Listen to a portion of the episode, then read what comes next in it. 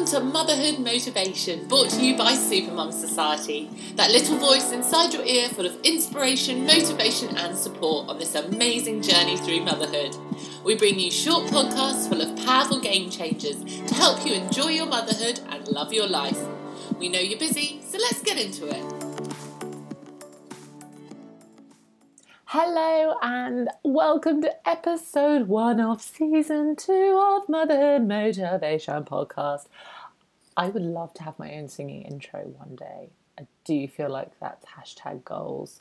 Um, I also have a song that my daughter and I have sort of written together that I would love to record. So, yeah, that might have to feature on this podcast one day.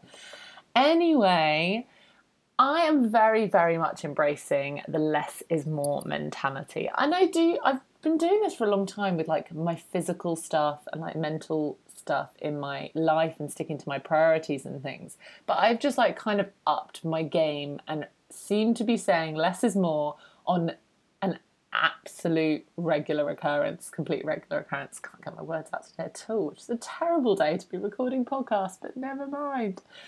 And this this phrase got sort of returned back into my my universe by the fabulous Chris Ducker, who did a talk about it at a, a mid-year it was called the mid-year mastermind event that he hosted back in may but he'd also mentioned something in a podcast with the wonderful amy landino about um, talking about creating content and what podcast does he listen to and things. He said if you're if you're consuming content, you're not creating content.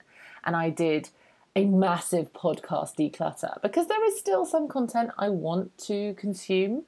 I'd much rather be consuming like podcasts and good YouTube channels than watching drivel on telly. Like I have a couple of drivels. I feel like some nine numbing stuff, great, but not the rest of it. And it's very tricky because you get this constant fear of missing out. Like if you're not listening to the latest cool thing, you feel like you're missing out. And I very much get this mentality as like a super awkward, bullied, weirdo kid from school. I was like, I'm just not, I was never in on the cool things. Like I didn't, half of them I didn't get. Like The Office, I didn't get it. I was like, I don't find it funny. I just found it annoying. I wasn't entertained watching it. I was bored out of my brain. And but it was like mega and people were quoting it all the time and I was just like getting FOMO, this fear of missing out. And I find that now with motherhood, like uh, this mum's doing that class and this mum's doing that class, and I get a fear of missing out on my daughter's behalf that she's not getting to do the things. Should I be doing all these extra mummy classes for like me as opposed to just for her, like teaching me to be a better mum? And I'm like, it's just not an area that really matters to me. So why am I worrying about it? Like this is constant barrage of all these things that you should be doing, and you worry that you're gonna miss out on the fun, or you're gonna let yourself down, or you're gonna let your kids down, or your friends down, whatever, if you don't do it. And I'm really embracing the joy of missing out at the moment, of really narrowing it down and only doing things that hit like a nine on my want to do list.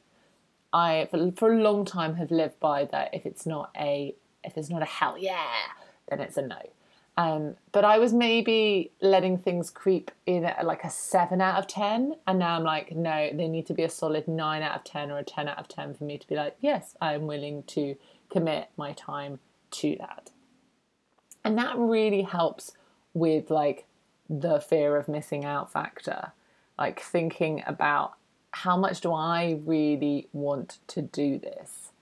Is this really something that's going to fill up my cup, fill up my soul, fill up my life, fill up my kids' lives? How significant, important is this really?